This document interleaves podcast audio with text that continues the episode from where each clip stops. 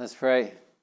Lord, how wonderful it is to encounter your word week after week, hopefully even day after day.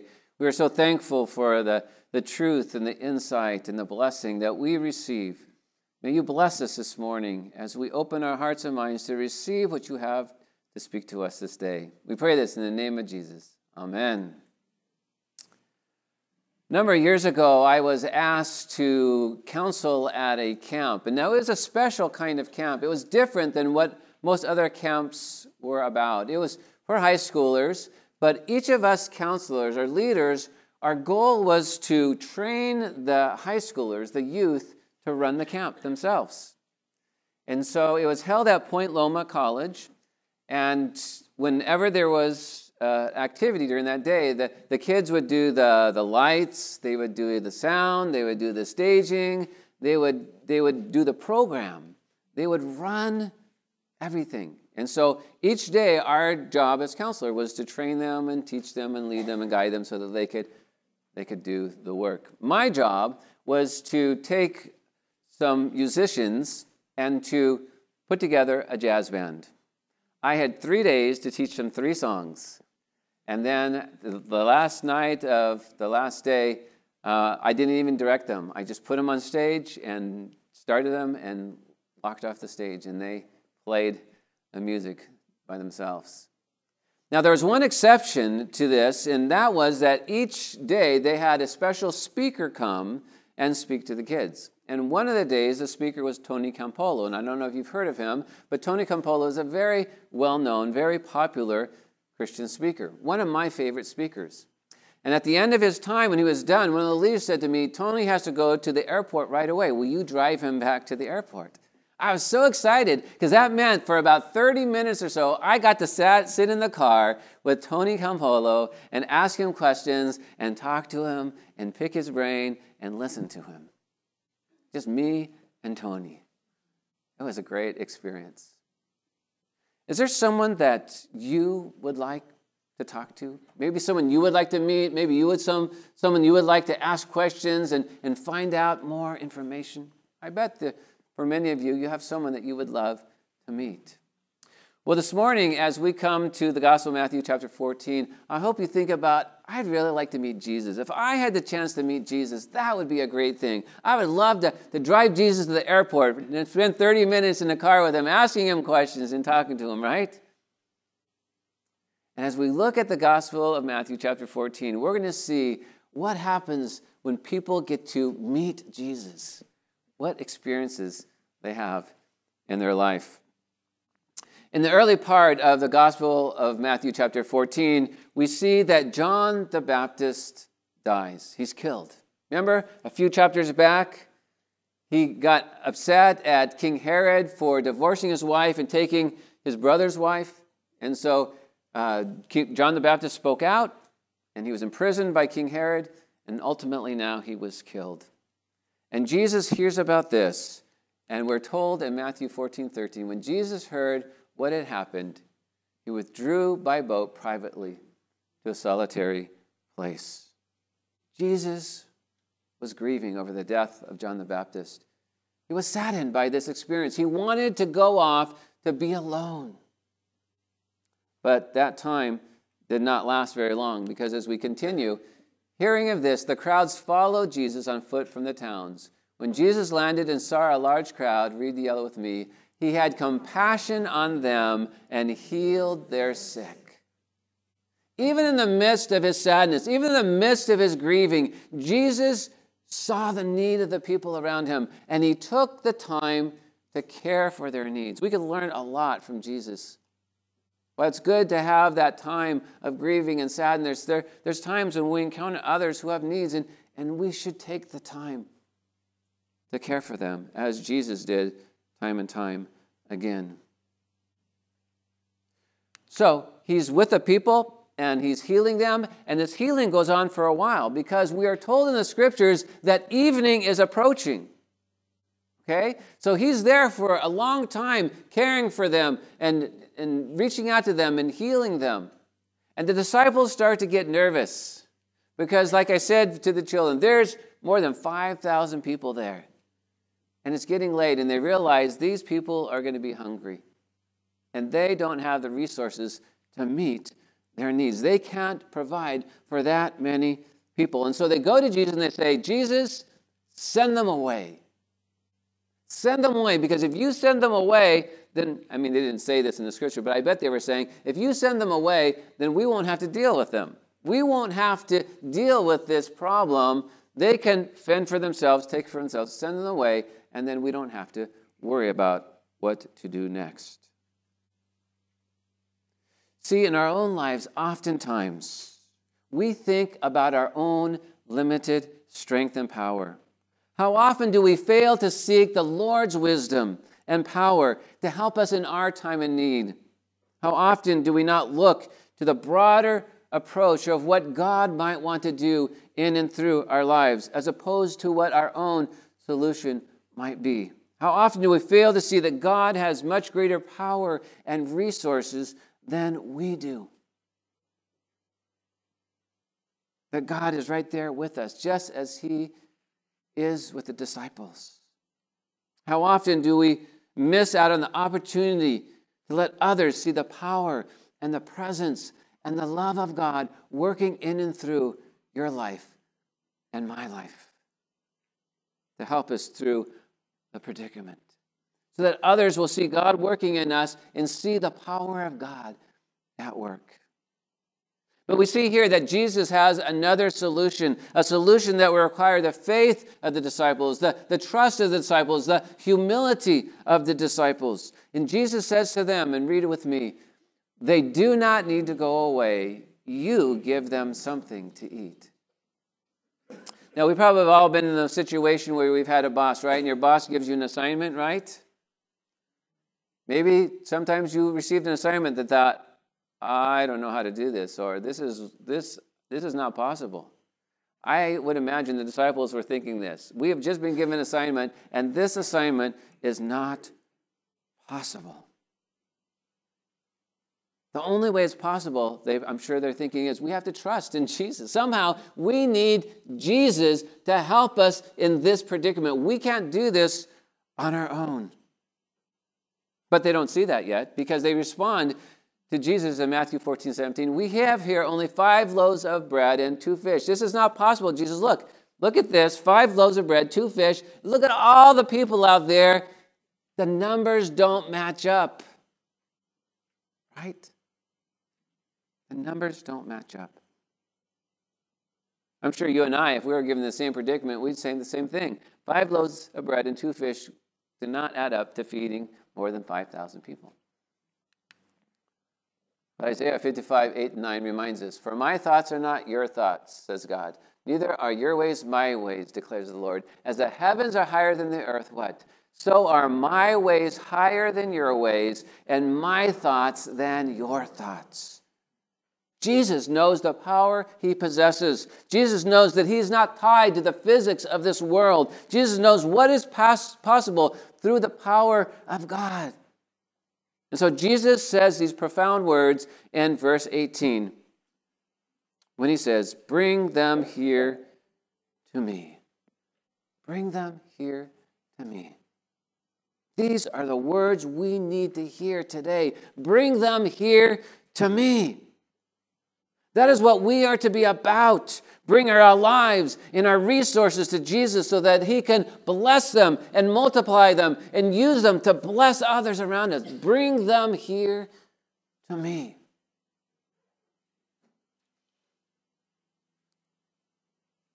So that people can be fed.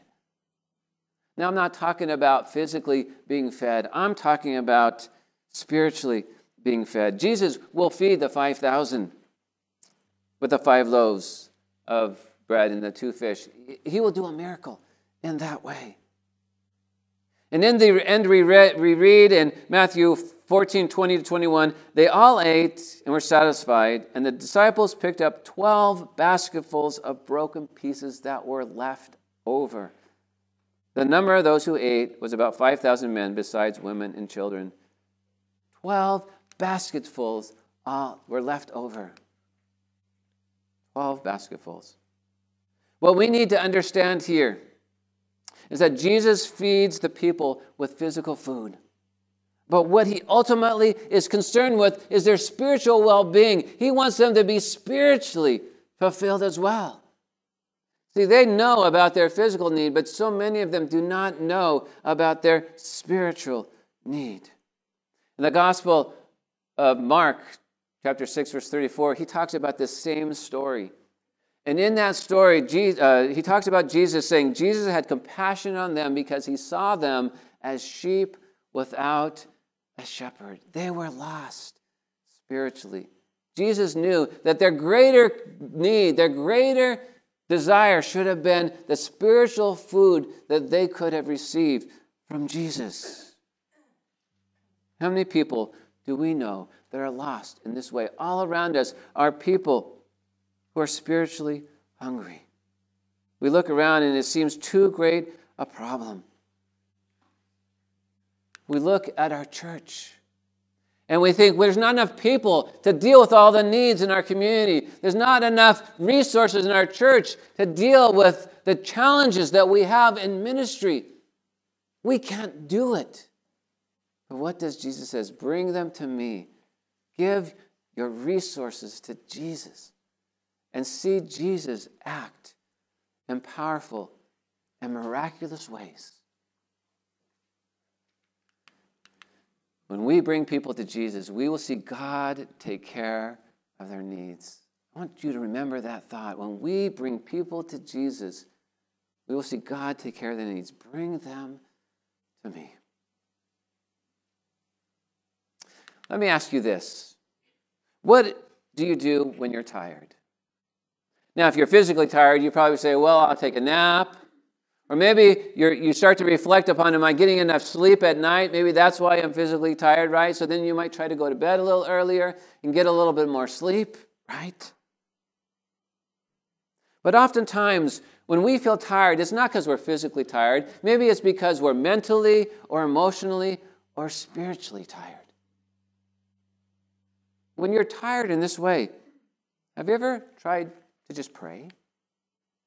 To think that maybe if I pray, then that tiredness will leave me?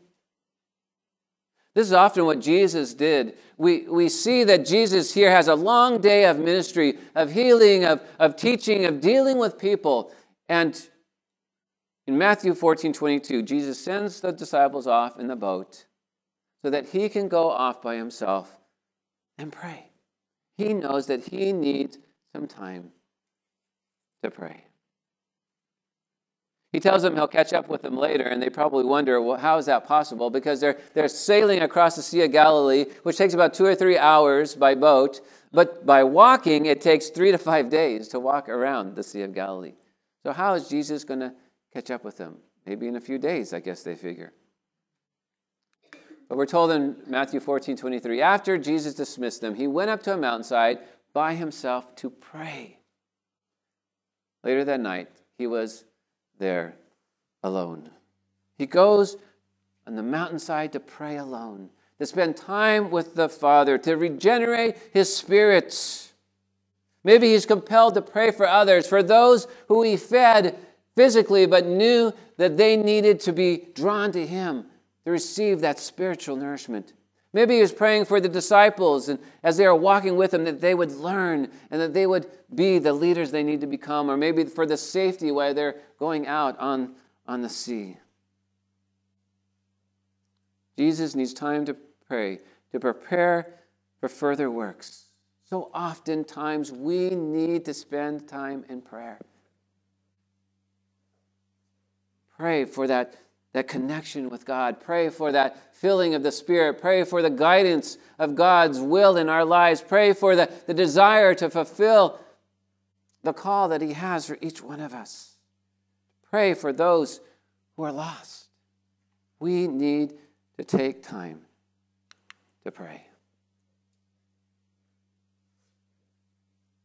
What is the most fantastic thing you've ever seen? Maybe on TV you saw a spacecraft go to the moon and back. Maybe you've been to some great site like Grand Canyon. Maybe you or a loved one has survived cancer. There are amazing things that we see in our world all around us, don't we? But here in Matthew 14, we see something that is very different. Because after Jesus finishes praying, he does something that is magnificent. He goes and walks on the water. Matthew 14 25. Shortly before dawn, Jesus went out to them walking on the lake. I mean, I read that and I thought, well, Matthew says that so matter of factly, as if it's something that just happens all the time, right? Jesus just went out and walked on the lake. But it's not an, such an amazing thing. But for Jesus, it was, wasn't it? I mean, Jesus knew he was going to do this. That's why he wasn't worried when he sent the disciples ahead of him. I'll catch up to you later, he says. Maybe if he had told them, I'm going to walk on the lake, I'll just catch up to you later, you know, don't worry about it. Maybe they would have received that better, right? I don't know. I don't think they would have believed Jesus if he had told them that. For the disciples, it was something quite fantastic. Matthew 14, 26. When the disciples saw him walking on the lake, they were terrified. It's a ghost, they said, and cried out in fear. They didn't see it to be Jesus right away, did they? They were terrified. I mean, what is this creature walking on the lake toward us, right? The wind is howling, the waves are splashing on the boat, it's loud, it's kind of eerie, it's dark, maybe there's lightning. And they see this figure walking towards them on the lake. So Jesus tries to calm their fear, right? He says, Do not be afraid, it's I. I don't know if they could really hear his voice that well in all of this noise and all of the storm. But then Peter responds. He says, Lord, if it's you, tell me to come to you on the water. Wow, that's some great faith, isn't it? Peter said, Is that really you, Lord? Tell me to come. Now, I don't know if he really meant it or if it was just something that he did to look good in front of the other disciples. Have you ever told one of those tall tales and someone calls you on it and says, I don't believe you, prove it? And then you have to back up your actions, your words with your actions, right? Well, that happened to Peter, didn't it? Because Jesus says, Come, Peter, come. now the disciples are like, Yeah, go, Peter, go.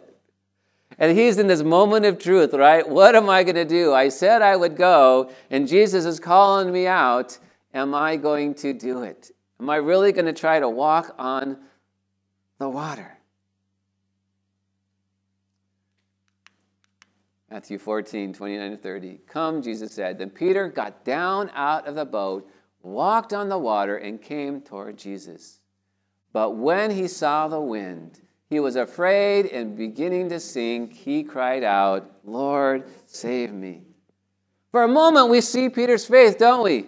The Lord has called him out. He steps down. He starts to walk in the water. And as long as he's looking at Jesus, long as he's looking at Jesus, right? His eyes are on Jesus. He's walking on the water. But then all of a sudden, he feels the wind. He hears the wind. He sees the waves. And he looks down. And what happens? He sinks. As soon as he sees all of this around him, he sinks. He was doing the unimaginable. He was walking on water. And then he looked at it and probably thought, What am I doing? This is impossible.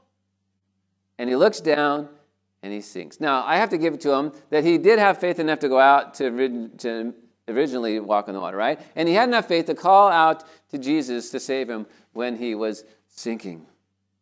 See, our problem is like that of Peter's. Too often we look, we stop looking at Jesus and we start to look at our situation. We start to look at our problem. We forget about Jesus and we think about our own limitations. We start to calculate what is possible and what is not.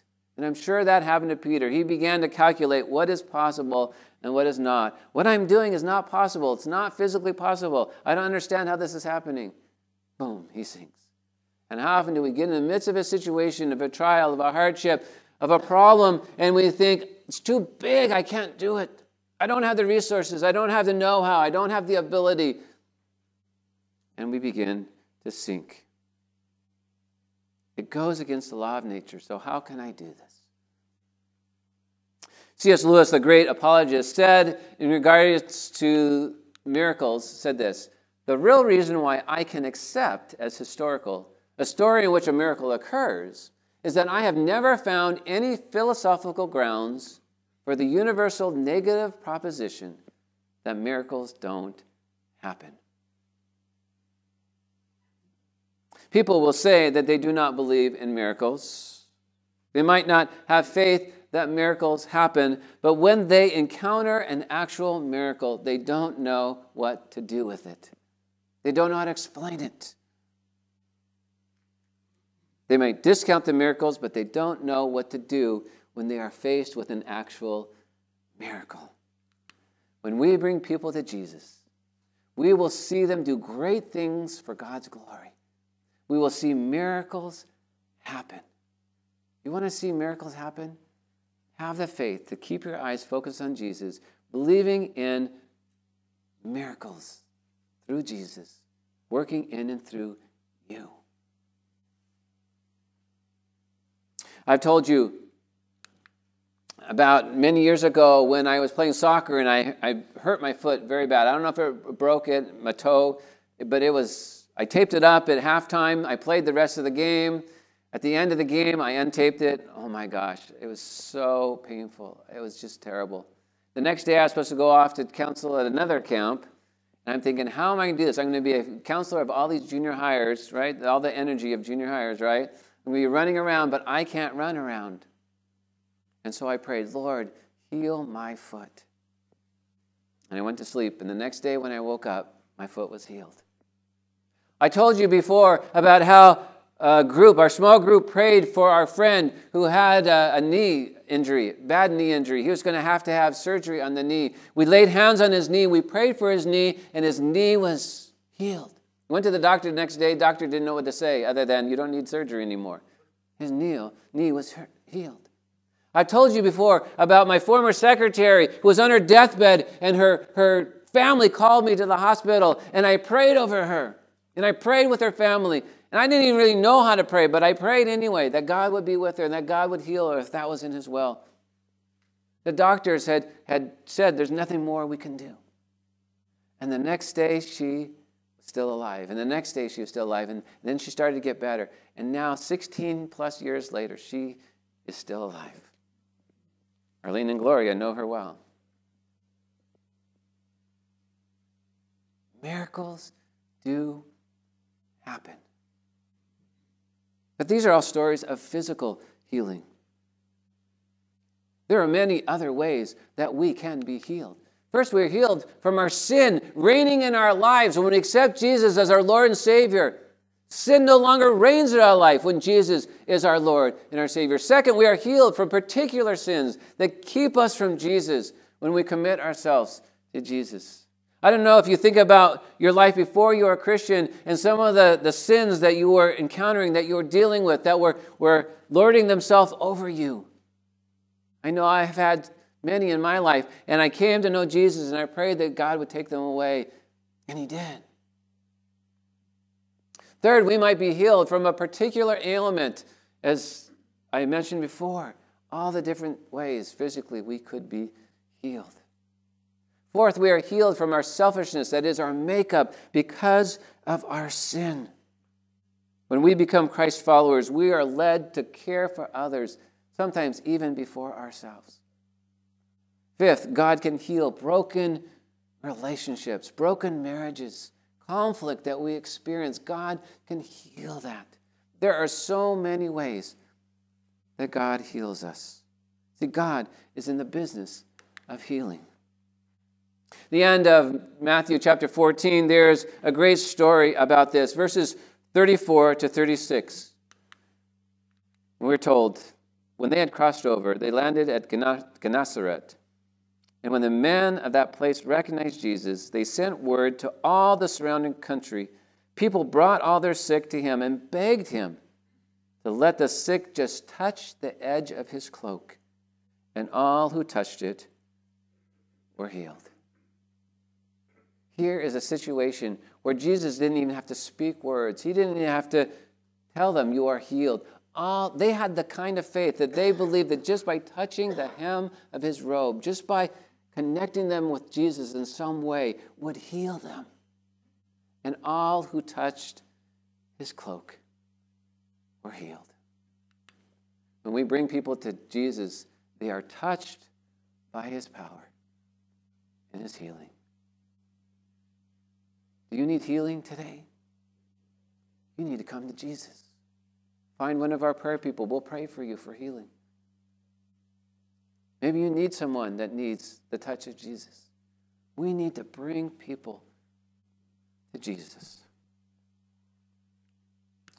The story of a young man who desperately was seeking God, and he knew of an older man who knew God well. And so he came to him and he asked him, How can I see God more fully? How can I come to know God? And the old man thought for a moment, and then he said to them these words You can only see God when you give your heart fully to Jesus. Then you will be given eyes to see. There are people all around us who do not see God, who do not experience the presence and the power of Jesus. We need to bring them to Jesus so that they can know of his presence, they can know of his glory, they can know of his power, they can know of his healing, they can know of his love, they can know of his salvation. I pray that we would daily commit ourselves to do this whenever God brings that person into our lives. Our first thought is the words of Jesus bring them to me.